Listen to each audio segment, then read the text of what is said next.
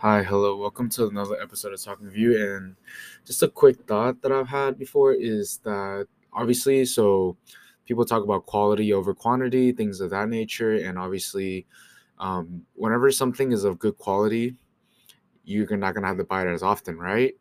And I think it's very ironic in the sense that whenever people don't have a lot of money, they buy a lot of cheap clothes very often in comparison to people who don't have a lot of who have a lot of money who buy really quality things but buy a lot of it. I think it's very obviously it works out in a way, right? But I think it's really ironic in that sense, right? Just because the people who don't have a lot of money should try to buy very quality things, right? In terms of just everything that they have, buy good quality things at a relatively cheap price, and that will last a long time. But the irony of that is that most people don't really seek out alternatives in terms of like going to cheaper sources really or maybe they do and i just don't really know about that. I don't know like i think that's just something really that i think is really interesting that to think about just because i feel like not a lot of people care about the quality of their clothes specifically right?